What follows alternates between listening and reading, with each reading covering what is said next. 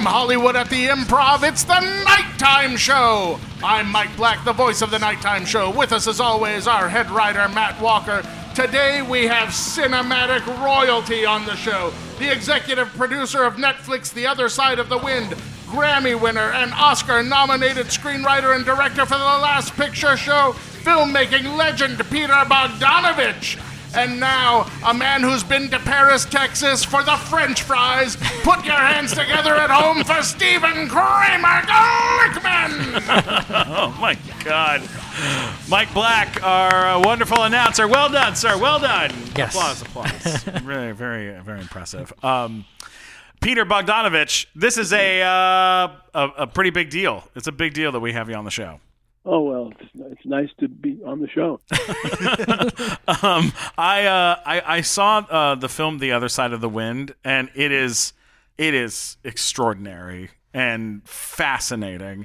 It's currently on Netflix. 40 years it took to make this film. I would love to just hear from you a little bit about what how this came to be and how you ended up getting positioned to have to take care of this film and bring it to light, because I know that it got stuck. It got stuck for a while there. Yeah, it did for about 20 years or something. What happened was, oh Christ, I don't remember exactly how it started, but Orson said to me at one point, I know his answer. I interviewed a lot of the older directors like Howard Hawks and the King Vidor and so on. All the kind of legendary directors were still around. A lot of them were still around in the, this is in the 60s. And I had a long talk with Orson about John Ford being about all these older directors being considered over the hill, too old. And Orson got very upset about that. And he said, I guess I should make that movie I've been wanting to make for years, he said, about an older director. And he said, it's only in old age that the great geniuses come out. And he says, don't send them away. It was very emotional. Anyway, so from then on, he started talking about this script that he was working on, and it was called a lot of things, but I think the final decision was The Other Side of the Wind. And I don't know how I got the part, but I think he just asked me if I would play a part in it. And I said, sure. And that was quite an experience. Oh, I bet. Yeah. My God. Yeah. And we shot a lot of it. We shot in a place called... It was in Arizona, Carefree. That's it. Carefree, Arizona, which is not as far from the truth as we were. We were not carefree. We were anything but carefree. Anyway, so I went there and shot as an actor. I worked with Orson for about a couple of weeks, and that was it. And then he picked up some stuff at his house in Los Angeles, the house he rented for a while, and. It went on for a long time, and the shooting didn't take that long, but afterward, there were some problems with money, and one guy ran off with $200,000. And this was tough for Orson, and he really couldn't have ever finished cutting it, really finally finished with the final cut, because money people and money stolen and just a lot of crap. And he had a hard time, Orson did. And so at some point, he says to me, he turns to me, I think we were having something to eat or something. He just turned to me out of the blue and said, if anything ever happens to me, I want you to promise me you'll finish the picture. I said, Orson, nothing's going to happen to you. Why did you say that? I know nothing's going to happen, but if it does, I want you to promise me you'll finish the picture. You're the only person I can trust. Wow. I said, well, Jesus, of course I will, Orson, but nothing's going to happen to you. All right, well, now we can change the subject. Oh, my God. Oh my God. So when he died, I did everything I could to finish. It took me, I don't know how many years it was since he died in 60. No, he died in 85. Yeah. And since then, since my 85 until about a year and a half ago. But how do you even approach? I mean, once there's money, to be able to finish it. Once you have there's budget and things to get it done. This is a movie that most of the film was shot in between 1970 and 1976. How do you finish making a film in present day with footage from that time? Well, we had all the footage. He'd shot everything. We didn't shoot anything. But Frank Marshall, who had worked on the picture when Orson was directing, has a company called Kennedy Marshall, and he's quite a heavyweight in the movie business now. He started as my assistant. When he was 18. Holy crap, so I called incredible. Frank, and I got Frank onto the Orson's picture too. I said, Orson needs help. So Frank worked on the picture for shooting for a while. Mm-hmm. So I called him. I said, let's finish this picture for Orson. He said, great. So we worked on it, and we arranged it, and somehow we got somebody to pay for it. I can't remember exactly who.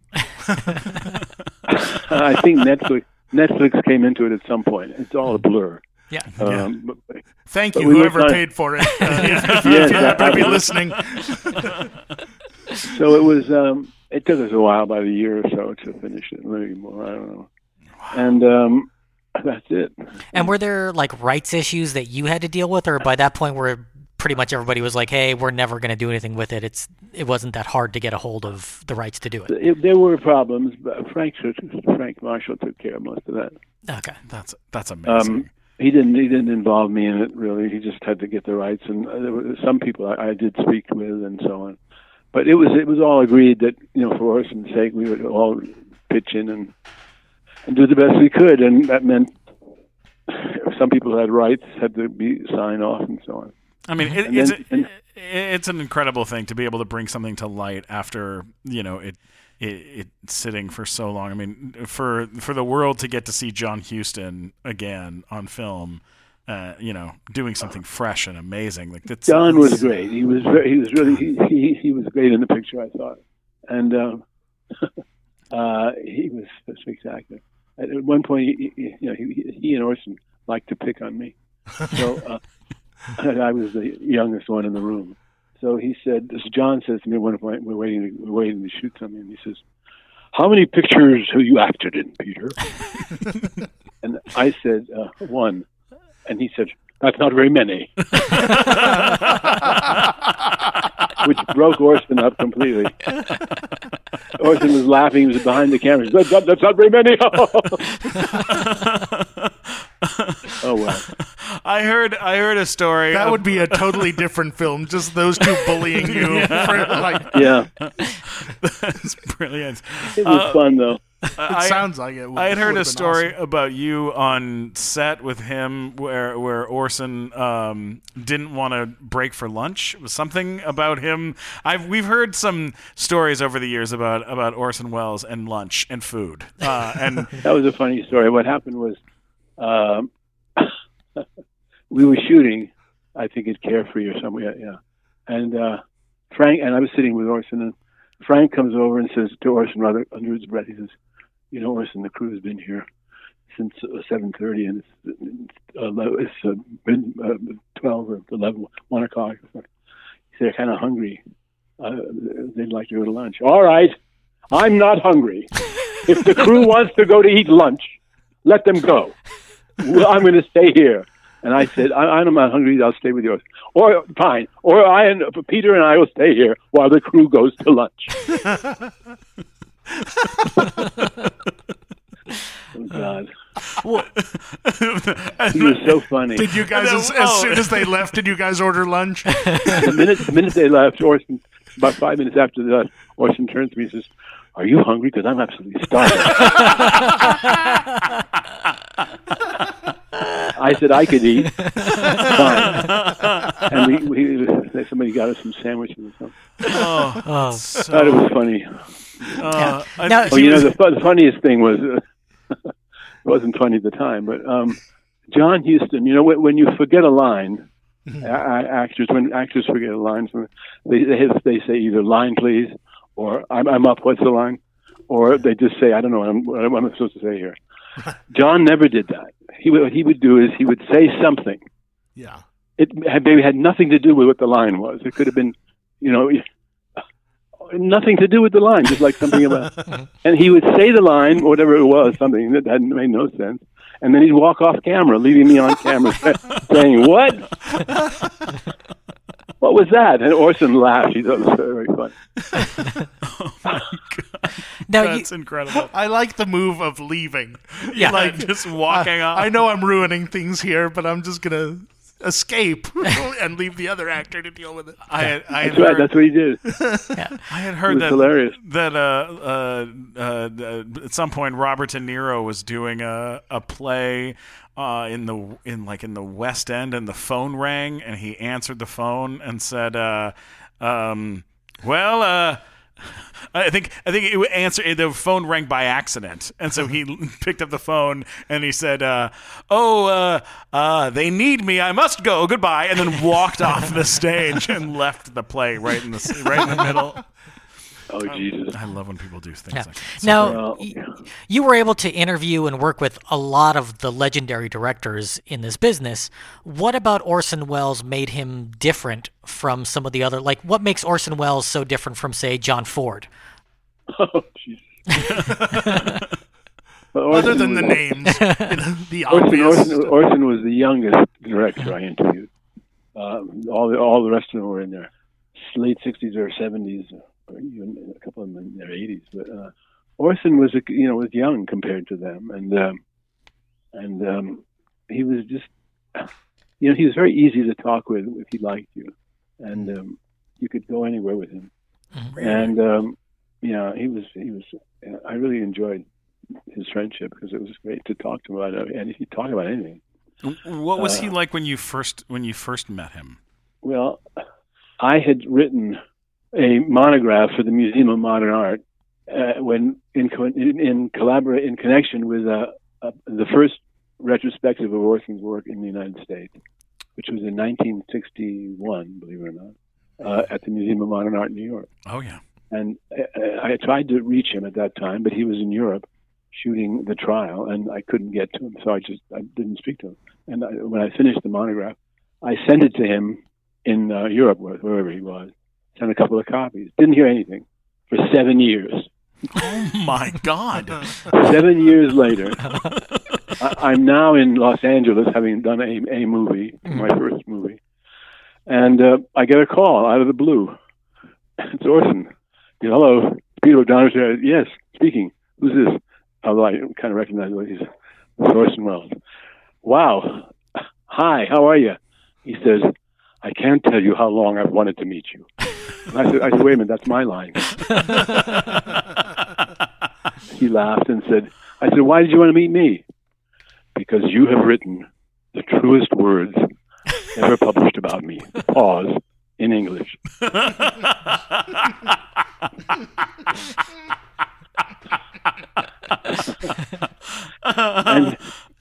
and we got along very well. And I brought him, besides coming to meet him, I brought a copy of a book of mine that has just been published called John Ford. And I knew that Orson was a big fan of Ford's, and so I gave him this little paperback book. And after about an hour or so, he was leafing through the book, kind of flipping through it as a paperback. And he said, isn't it too bad you're a big director now? You can't do a little book like this about me. Mm-hmm. And I said, Orson, I'd love to do an interview book with you. Fine, let's do it. Wow. And that was that. Oh, my God. That's amazing. And that went on for years. He wanted to do the book because he wanted to set the record straight. And we did a long series of interviews. Which book was that? Was that This is Orson Welles? Or yes.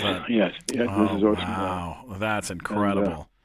And the sad thing is that he wanted to set the record straight, and it didn't come out until, I don't know, several years after he died, really, 7 years, I think, because of various reasons. But we did finally get it out, and it's all right. I love it. Right. That's fantastic. That is that's really, really incredible. And he saw my first picture. He ran it at Columbia in New York when he was there before he came out to meet with me. And he didn't say much about it, but he liked it. He said it was just our targets. He said, "Well done," or something like that. Wow! Did you do you feel like the work that you did as a director that you learned a lot about that, like because I know you did so many interviews with so many incredible directors, with Alfred Hitchcock, which I would love to hear about. But do you think that helped out when you started directing and writing yourself? Oh yeah, sure. Yeah, I did. You know, I had directed in the theater. I'd done about four or five shows in the theater in New York and so on. What shows? Any can you? Well, I mean, I did summer theater. I went to, where was it? Traverse City, Michigan. Oh wow! Really? Yeah, I did a season of summer theater there when I think I was 20 or something, 19. I don't know what it was, 60 something, and it was what they don't do anymore. It was called kind of Star Summer Stock, because we did in a big tent in Michigan, and every week a different sort of name would come. They weren't the top names, but they were pretty good names if you knew pictures. Mm-hmm. People like Zazu Pitts and Sidney Blackmer and Lillian Gish. Yeah. Oh my God. And those kind of people. And I was involved in that. I was a kid. I was just a kid. I was 18 or something. No, I was even younger. And I played a lead in the seventh week. I played Xenia Hasso's son, and it was a lot of fun. And she told me I got more laughs than the guy who did it on Broadway. And wow. That was nice. That was the first thing I did. I was about, I think I was 16 or something. And so I did a season of that, and then I did four summers. I did summer theater all around the country. And then when I was 20, actually, I directed the first play off Broadway. I did a revival of Clifford Odets' play, The Big Knife. And it was well-received, and well-received. And so by the time I directed my first film, I'd already worked on a bunch of films, not as a director, but as an assistant, for example, to Roger Corman on a couple of pictures. And then he had me direct the second unit, actually. So and I'd worked with actors. And I studied acting for 4 years with Stella Adler, in New York. Mm-hmm. When I was still in high school, I took the afternoons off from the sports events and worked with Stella Adler. What was Stella Adler? In New York. You were working with Stella Adler and Roger Corman at the same time. That's incredible. Roger was later. I was like, that is amazing. Yeah. What can you tell us about Stella Adler? Because she was great. Oh, that's amazing. She was divine. God. She was a wonderful woman. I got very close with her. She sort of became my second mother. Wow. In fact, she was around after my mother died. She was very sweet to me. And I'll tell you what happened. About directing in the theater. I was studying with Stella for about 4 years, and I think the first or second year, we had having a cup of coffee with a bunch of actors, five actors, at a cafe, near the studio where she worked. And I don't know why I said this, but I looked at the five actors and I said, "Why don't I direct you guys in a scene?" And they all said, "Oh, okay." Mm-hmm. If you did a scene in scene class, it was either two people doing a two-hander, or it was a monologue. Yeah. We went into the class. We went in, and five actors suddenly get up on the stage and rearranged the furniture and so on, and they did it. And Stella, and when it was over, it was a scene from The Big Knife by Clifford Odets. It was one of the last scenes in the third act, and it was five actors, five characters. So that was it. And so when it was over, the class applauded, and Stella stood up and said, "Brilliant, darlings, but you've been directed. Who directed you?" And they all pointed. I was standing way in the back of the studio. And they said, "Peter." And she turned to me and she said, "Brilliant, darling. Bravo." Wow. Oh, my God. That's like being knighted. Yeah, it was. It was like that, yeah. And then I thought, oh, geez, maybe I should direct this as off-Broadway. And one of the actors, as luck would have it, knew Clifford Odets and gave me his address, and I wrote to him. I wrote him a two-page, single-spaced letter, typed, and sent it to him in Los Angeles. Stephen and wrote... He wrote back about just about a week later in pencil. He wrote on Fox stationery, because he was making a picture at Fox, and he said, "You have herein my permission... the rights to make an off-Broadway production of The Big Knife. Wow. That was the start of my career as a director. That is fantastic. Yeah, we got one. Here's one for you. Stephen wrote a director once. Would you like to tell him how that went? Sure. I went to the American Musical Dramatic Academy in New York City and studied Stanislavski and every as much as I could. And when we were finishing school, I decided I wanted to put on a play off Broadway, and the play I wanted to put on was Suburbia by Eric Bogosian. And so I cast it with a bunch of friends and other actors from the school, and I reached out to the theater works or whoever owned the rights, and they said, we're sorry, but there has never been an off-Broadway production of Suburbia. It was on Broadway. They do it at colleges, but we don't allow rights for off-Broadway. And I said, can I write a letter to Eric Bogosian to explain why I should be the one to direct the first off-Broadway production? And they said, give it a shot. Who cares? Whatever. And I wrote a letter. I, printed it out, and we put it in an envelope, and I sent it off to Eric Bogosian. And I got a letter back from him saying, yes, you can direct the first off-Broadway production of the show. That if you're so passionate about it, fine, we'll grant you the rights. And I said, what did you do then, yes, Stephen? And I said, thank you so much. Here's 57 notes I have on the script to change it, to update it to present day, because you said in your script that it's supposed to take place in present day, and I don't want to alter the script without you being comfortable with that. So I sent him back 57 notes. And he wrote back, you ballsy motherfucker, you can change these 15. And that was it. Yeah. That was great. Good for you. And that's why you do not have an Oscar nomination. I do Stephen. Not have an Oscar nomination. Yes, that is. His career's on a very different path. Yeah. Well, I tried my best. Yes. Hey, a quick thing I want to talk about, Mike Black. I think this is something that we really should talk about, and it's a company that was founded in 1983 in Tokyo, Japan. Of course, I'm talking about the Zoom Corporation. Zoom. Now, if it wasn't for Zoom, and Matt knows this, we would not be able to do our show. They make the best audio equipment in the world. Which one are we using right now? We're recording onto a Zoom LiveTrack L8 right now, and when we go do our live events at conventions and stuff, we often use the Zoom H6, and they're both just fantastic pieces of equipment. You plug your microphones in, you plug your headphones in, and you're good to go. Yeah, I mean, whether you're a classically trained pianist or a run-and-gun filmmaker or a podcaster like us. Yeah. I do a ton of podcasts, and I can tell by listening when they're using a Zoom and when they're not. Yeah. It's the mark of excellence. It really is. Go check out all their stuff over at zoom-na.com. That's zoom-na.com. Be professional, for God's sake. Zoom-na.com. All right. Okay, let's get back to the show. Can we talk about your early, like when you were coming up? Oh, I want to talk about Corman. We got to talk about Roger Corman. Yeah, of course. I mean, how did that happen? Again, a coincidence.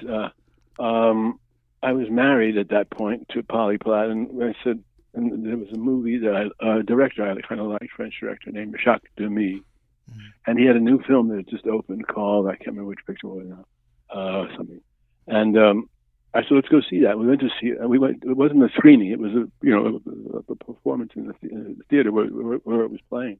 And we went and sat down, and behind us, as it turned out, was somebody who knew me and whom I knew. And he was with somebody that knew somebody that was with me besides Polly.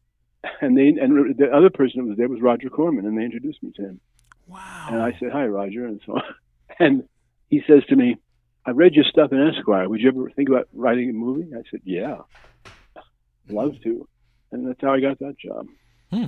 Wow. Didn't he kind of before he let you direct your own thing, he kind of made you finish a few of his films? No, what happened was I was his assistant on The Wild Angels, which he did with Peter Fonda and Nancy Sinatra and Bruce Dern. And, what a cast. I was on the picture through the whole shoot, Roger's whole shoot, And the bikers didn't like him because he never said thank you and he never said please. I think that was it. And they didn't like him. It's so weird that they disliked him for courtesy issues. That's it. Isn't that funny? So I was next to him. I was standing next to him a lot of the time because I'd be leaning over and whispering in his ear, try this. He asked me to give him notes and so on. The first thing he asked me to do was rewrite the script. He said, listen, I've got 10 pages of notes here from the writer, and he wouldn't let, I couldn't get past the third one, the third note. I need you to do a rewrite. I said, all right. I can give you $300 and no credit. I said, all right, okay, sure. I did a rewrite. There was practically the whole script, really. And then he would say to me, "Look, read this this sequence we're going to shoot tomorrow, and design it for me. Would you give me some ideas for shots?" So I did that, and he did all the shots, and except a couple. And I'd say, "Why don't you do that?" And anyway, so we were quite close. And at one point, he says to me, "They were doing a scene where there was fighting between the townies and the bikers, and we didn't have enough people for the townies. So Roger turns to me and says, go ahead, run in there, be a townie. So I run in there, and the bikers are beating up the townies. And because I was Roger's assistant, they particularly disliked me. They particularly started beating me up. I said, fuck this. And I just fell down to the ground. And oh, my God. And then... he gave me a couple of sequences, he gave me actually quite a few shots and a couple of sequences to direct after he wrapped because he did not want to go over his schedule. Mm-hmm. He was a stickler for that. So I took over and I directed. It wasn't second unit because I directed Peter and Nancy in a couple of scenes and I directed Bruce Dern in a big sequence. Wow. He used all that and the picture was his most successful picture, Roger. And so he comes to me after the picture came out and was a big success. He said, listen, Boris Karloff owes me 2 days' work. I said, yeah. He said, I'd like you to shoot 20 minutes with Karloff. You can shoot 20 minutes in 2 days. I've shot whole pictures in 2 days. Of course. And, yeah. And they were I'd like awesome. You to get some other actors together and shoot about another 20 minutes for a few days with some other actors, and then I want you to take the picture I did with Karloff called "The Terror." It's not a great picture, but I'd like you to take 40 minutes of stuff from "The Terror." Now you've got 40 minutes of new stuff between Karloff and the actors, and then I'll have a new 80-minute Karloff picture. Wait, are you interested? I said, "Oh, sure."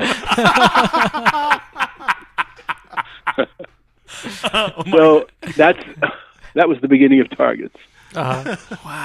Oh, my God. And I was shaving one morning, and I was thinking, what the fuck did I do with this? Goddamn. 2 days with Karloff and The Terror, which we ran, is one of the worst films ever made. It's just not odd. Roger only directed bits of it. It was directed by everybody else. Coppola directed some of it. Mm-hmm. Jack Hill. About 10 directors worked on it. It was just shit. And to get 20 minutes of Karloff footage out of there was really a challenge because it was so bad. Yeah. So we didn't know what to do with Karloff. We didn't know what to. Obviously, all his life he's played heavies. We couldn't have him play a hero, so we didn't know what to do. And then one morning, I was kind of frustrated. I was shaving, I remember, and I thought to myself, I know. And I thought maybe I said to Polly, I can't remember now. I know what we'll begin the picture in a projection room. The lights will come up, and Roger Corman will be sitting there next to Boris Karloff. And Boris will turn to him and say, Roger, that is by far the worst film ever made. And then I thought, wait a minute, that's not a bad idea, actually. Maybe we should. What if I said, wow, it's brainstorm. Karloff is an actor. What if he's an actor who wants to quit acting because nobody gives a shit about Victorian heavies anymore? And I thought, geez, that's the whole picture. There it is. And I told Polly, and so that was it. We made him a movie star who does horror movies and wants to quit because the Victorian horror movies don't work anymore. And then so he said, we should do something modern horror. And we cross-cut that because my editor at Esquire, Harold Hayes, had said to me, I don't know, a few months before, why don't you do a movie about that guy, Charles Whitman, I think his name was, who shot all those people in Texas, where it was, Arizona. Yeah. You remember the incident? And I said, I don't want to do that. And then when we had Karloff and we had this idea about him being an actor who's quitting, I thought, well, then we could cross-cut with the modern horror, which is this kid who shoots his parents and his wife and goes on this killing spree, like, for no reason, just starts killing people. Mm-hmm. And I thought, that's modern horror. So that's how the thing fell into place. Oh, wow. Now, Polly Platt was a film producer as well as an art director. I think the first female art director to ever be in the Art Directors Guild. You guys were together for a very, very long time. What was it like having somebody, you know, as your partner that knows what you're going through, you know, when you're working on all of these things? Well, she had never done a set. She'd done some costume. She designed some costumes for a few plays. She hadn't done that much of that, but no set design. And when we we worked together for the first time in an off-Broadway play that I directed, a revival of Once in a Lifetime by Kaufman and Hart. And I said, do the sets too, Polly. And she was scared. She didn't want to do the sets. And so she didn't do the sets, and she just did the costumes. And then when we started to make targets, I said, you're going to do this costume and the sets. We're going to give you production designer credit. And so she did it, and we worked on it, of course, together. And it turned out very well. She did a good job, and then we hired her. We gave her the same job on The Last Picture Show, and but that's where I fell in love with Cybill Shepherd, and she fell in love with me, and that was the end of the marriage, I'm afraid. And then I got her. I wanted to help her. I loved her still, and so I asked her if she would be the production designer on the next picture I did, which was What's Up, Doc, and which just came out of the blue, that one. And she said yes, she would do it as long as Cybill didn't come on the set. Wow. She wasn't in the picture, so it wasn't great. Yeah, yeah. Well, do you remember meeting Cybill Shepherd? Oh, sure. I mean, of course. I'm not some terrible, stupid question. I wish you could see the look that I just gave Stephen. He just shot me the look. Question. What the fuck is the matter with you? How did you guys first meet? Well, I was in a supermarket buying some toothpicks because I was trying to stop smoking. And so I chewed toothpicks for a while. Anyway, and next to the... You chewed toothpaste for a while? Toothpicks. Oh, okay. Sorry. I was standing I was at the checkout counter at Ralph's or something.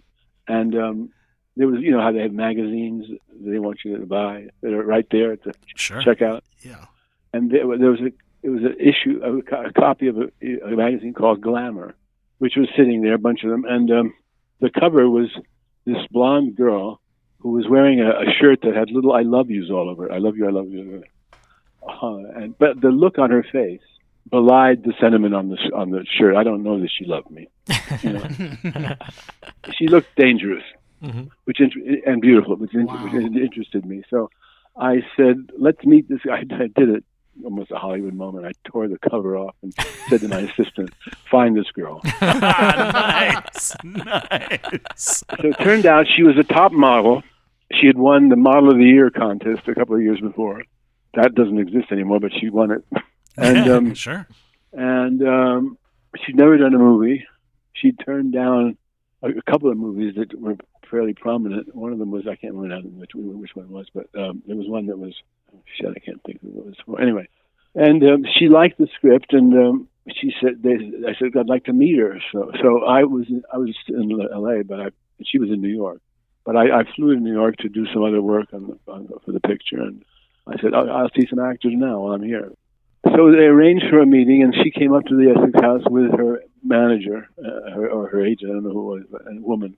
And I thought, geez, she's tall. She was very tall, and she was wearing blue jeans and a jean jacket. And I had just had breakfast, and the breakfast tray was sitting on a coffee table in front of the couch, and I was sitting on the couch. And for some reason, she came over and sat on the floor in front of the coffee table and in front of me. And then there was, you know how room service sends up a little vase, sometimes with a single flower in it for breakfast.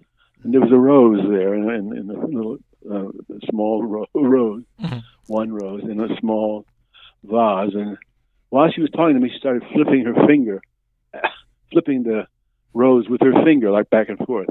And I thought, that's how she would deal with men. Off their head. That gesture got her the part. Wow! Mm. Oh my God! And I felt so stupid thinking that's why she should get the part. I like the way she flipped the rose. And then I remembered that George Cukor, a very good director, had said to me that the reason he cast Katharine Hepburn in her first movie, Bill of Divorcement, was because he liked the way she put down a cup of tea on the floor. I said, really? He said, yes. She did it. It was she did it with her whole body, and I thought, that girl. And she got the part. Well, we just spoke with Zach Galligan, who was the star of Gremlins, and he said that he asked Spielberg why he cast him in Gremlins, and he said the reason is because at the end of his audition, he put his head on Phoebe Cates' shoulder and sighed, and that was enough for Spielberg to feel like he was in love with this girl, and that was enough for him to cast him, and that was. It's funny, isn't it? Little things like that make a difference. Yeah, yeah, it does. Well, it also shows a lot of insight on your part, because Cybill Shepherd. I was a big fan of Moonlighting. I don't mm-hmm. know about Yeah, that is totally encapsulates her persona. Yeah. The foresight that you had is pretty amazing on that. Yeah. Well, it was great. It was a fortuitous moment. Yeah. Ruined my life, but I'm not kidding. Fuck up the marriage. That's I have heard far worse excuses for a marriage ending than Cybill Shepherd. Yes. That's a pretty good one to have under your belt. Nice. Yeah, we were there. We were together for 10 years. Yeah. Wow. I know that I want to get to talking about the other some of these other directors that you're part of this the new Hollywood of directors, which includes Scorsese and Spielberg and Coppola. Did you spend time ever like interviewing any of them or spend time like were you interested in talking with them? Not even remotely. Not even kind of? No. Wow. I never interviewed any of those guys.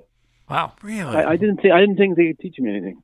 Yeah. Yeah, no, I believe that. I mean, your time that you spent with Hitchcock seems like that. Oh, he was great. Oh my God. He was great. He was one of the best interviews because he actually liked to talk about how he did it and how he did the shot or why he did the shot. Whereas other directors like Hawks didn't want to talk about that. Ford was the worst. Ford would not didn't want to talk about anything. But really? God, he was funny, Ford. He was really funny. He was very, very perverse. Hawks told me the story about, Hawks made Red River and with John Wayne. And a lot of people thought that Ford had directed it because John Wayne and a Western, mm-hmm. and Ford made a bunch of them with Wayne. And so Howard tells me, he says, people would come up to Jack and they'd say, we liked Red River. And he'd say, thank you very much. He just took the credit. Yeah, it's just like, yeah. But anyway, that amused Howard. I love it. That's amazing. Howard Hawks was the coolest guy I ever met. He was so cool. He was pretty much the coolest guy I ever met until I met Tom Petty, who was maybe a fraction cooler. Yeah. Now, you directed a documentary about Tom Petty. Is that right? Yeah, I did, yeah. And how did that come together? Because that's one of your more recent things you've done, because that was only about 10 years ago. Yeah, it was about 10 years ago, I guess, mm-hmm. now, maybe a little less. Well, it was weird. A friend of mine, George Gurkulius, who's a record producer, and a good friend, became a good friend of mine. And he calls me up one day and he says, how would you like to do a documentary about Tom Petty? I said, why?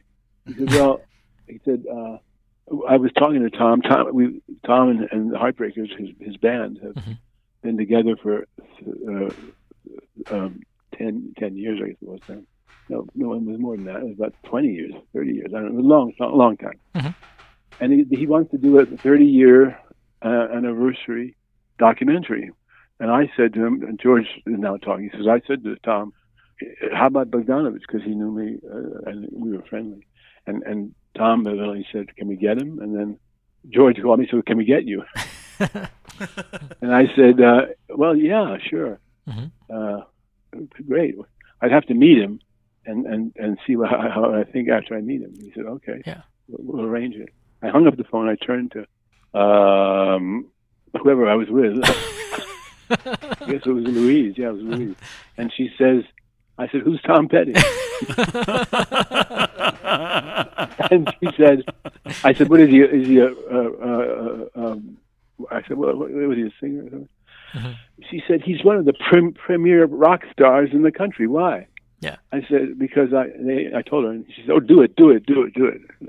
So I did it. I met with Tom for about 3.5 hours at a restaurant. I liked him enormously. Mm-hmm. And I asked him a lot of questions, and I thought this is the way to do the documentary, just ask him a lot of questions, he'll answer them. And then we'll show the... Anyway, mm-hmm. So when the documentary was 5 hours long, I said to Tom, it's getting a little long, don't you think? Yeah.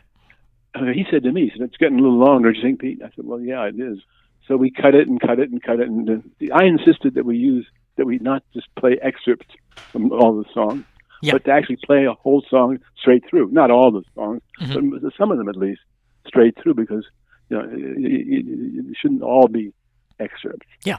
And that's one of the things that that musicians who like the film, that's one of the things they commented on, was that you played the whole song. Anyway, it was finished at 3.5 hours.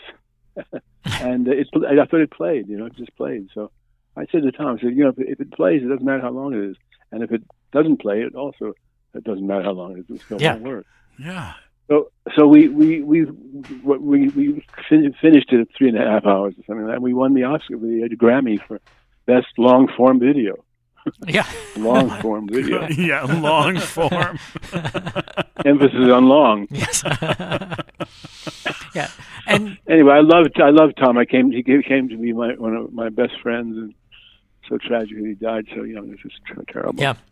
Hey, real quick before we continue the show, I want to talk about a third-generation family-run business that I am very proud to be working with. Sennheiser is the number top tier microphone company in the world, and we are so lucky that we are now recording our show using Sennheiser microphones and their headphones. It's awesome. We're talking into Sennheiser MD42 microphones and using Sennheiser HD25 headphones, and these sound amazing. I mean, listen to Mike Black's voice. Listen to the rich and sumptuous soundscape that comes out of my voice. Oh.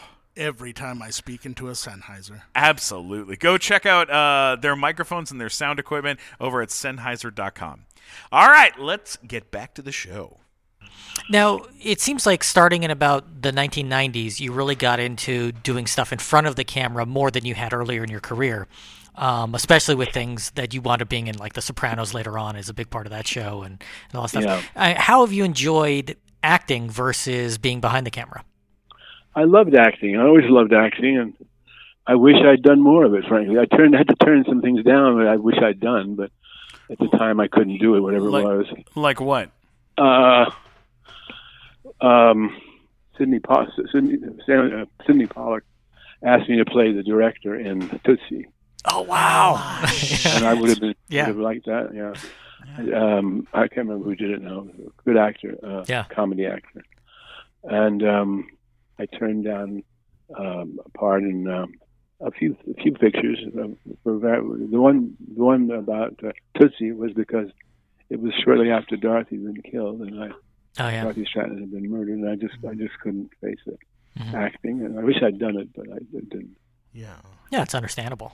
Yeah, of course. My favorite thing was doing The Sopranos. That was really fun, and it was odd how that happened. That's thanks to Orson again, because I got a call out of the blue from David Chase, and he said we're doing a special show of The Sopranos, No, sorry. That was when he was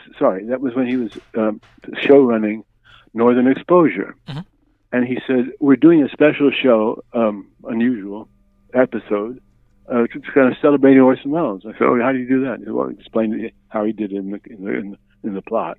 And I said, what do you want with me? Well, we'd like you to, since you knew him so well and you're a friend of his, we'd like you to sort of come up to Seattle, which is where they shot, and do some scenes about Orson.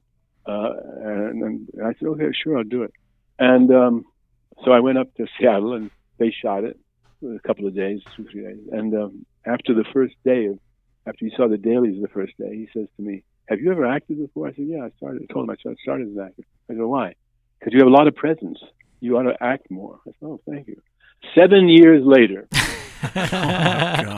he calls me and he says, we're doing a show called The Sopranos. Yeah, I heard about it. I didn't see it, but I heard about it.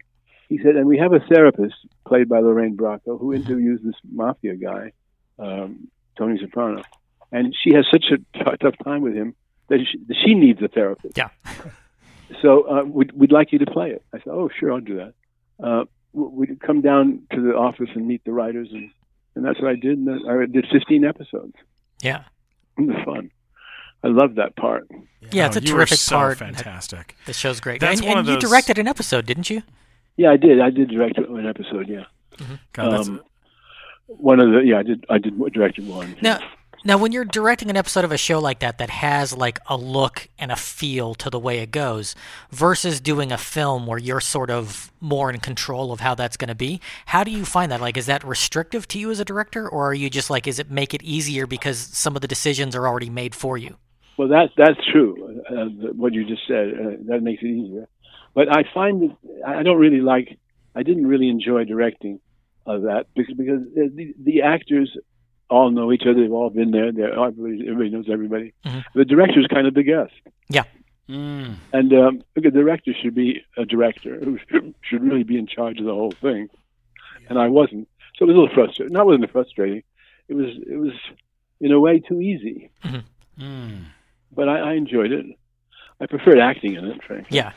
There's something I wanted to ask you about when it comes to being interviewed, because you've talked to so many people, but you've also been interviewed by a lot of incredible people, and yeah.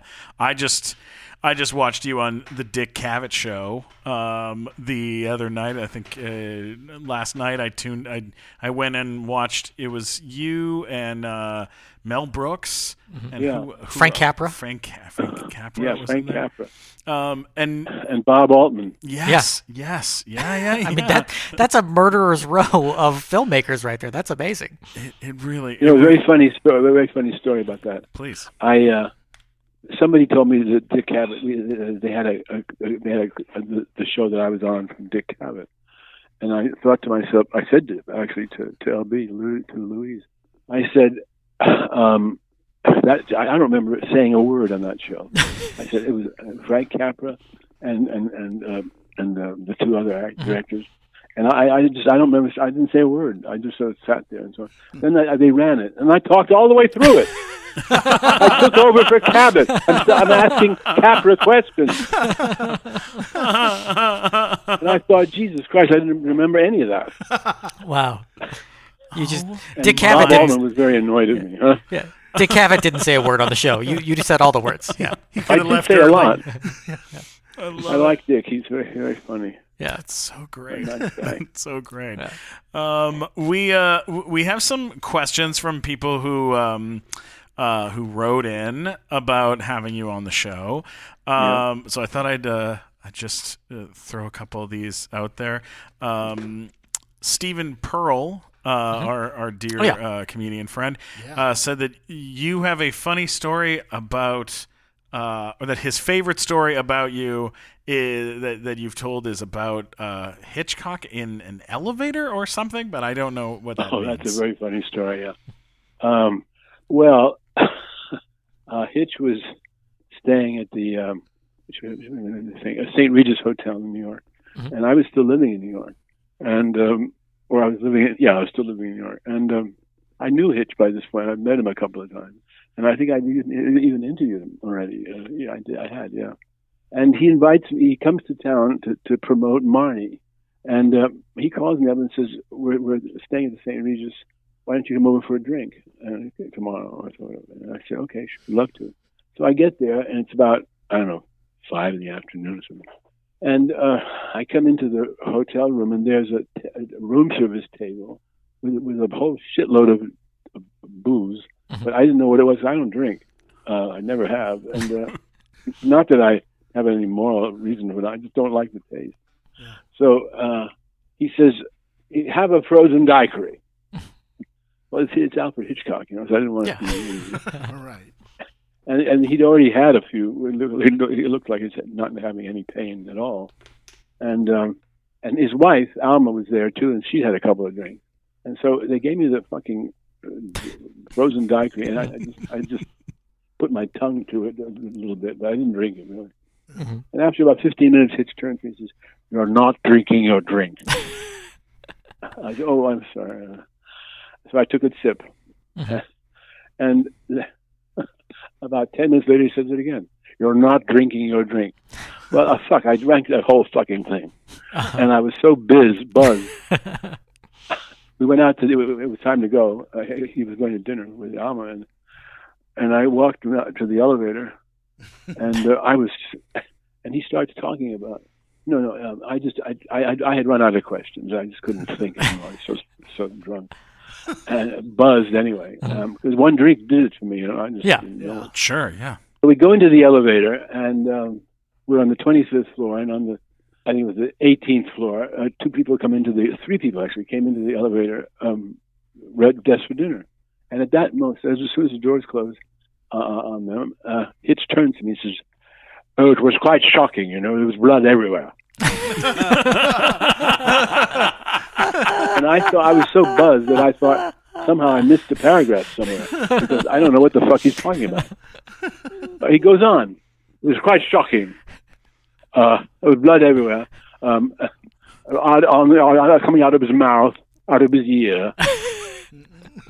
He goes on like this, and two more people come into the elevator around the 10th floor, 6th floor, and he goes on. And of course, he'd been doing that TV series, Hitchcock Presents, for about 10 years, so everybody knew who he was. Everybody recognized him. And he went on about this guy on the floor with blood coming out of everywhere. And this goes on for a few beats, and then he says, "And I thought, good God," I said to him, "Good God, man, what's happened to you? And do you know what he said to me?" And just at that point, the doors to the lobby opened, and everybody in the elevator didn't want to move. They all stood there. Yeah. And Hitch walks right by them. They all clustered by the door of the elevator, and they walked right by them. Just left them hanging. and without saying a word. And I'm walking with him. I'm so confused. And I turn to him. I say, "So, what did he say, Hitch?"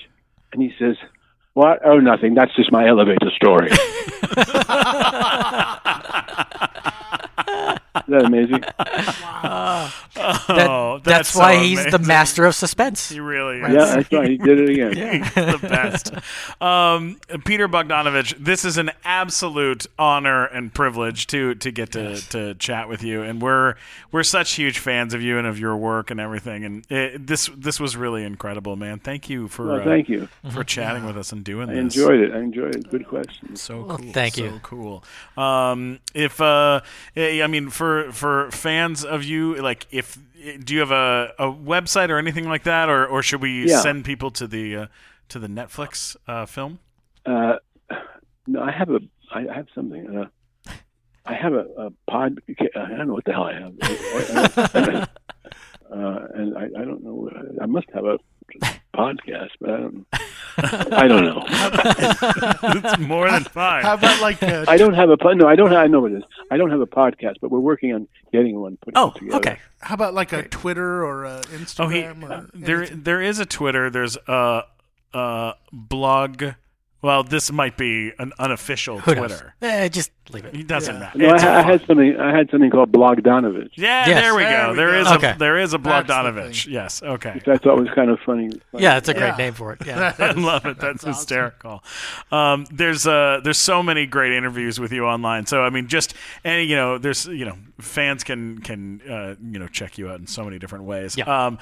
Mike Black, where can people find you on the internets? At Mike Black Attack on all social media. Of course. Matt Walker. I have links to everything at funnymatt.com, and if I send Peter Bogdanovich an email with 57 possible changes to Paper Moon for a theatrical version, he can write back to me at mattwalkersucks.com. Absolutely. Yes. People do that. You can always get me at Stephen Glickman on Twitter, Instagram, YouTube, and TikTok, and all the other places. Peter Bogdanovich.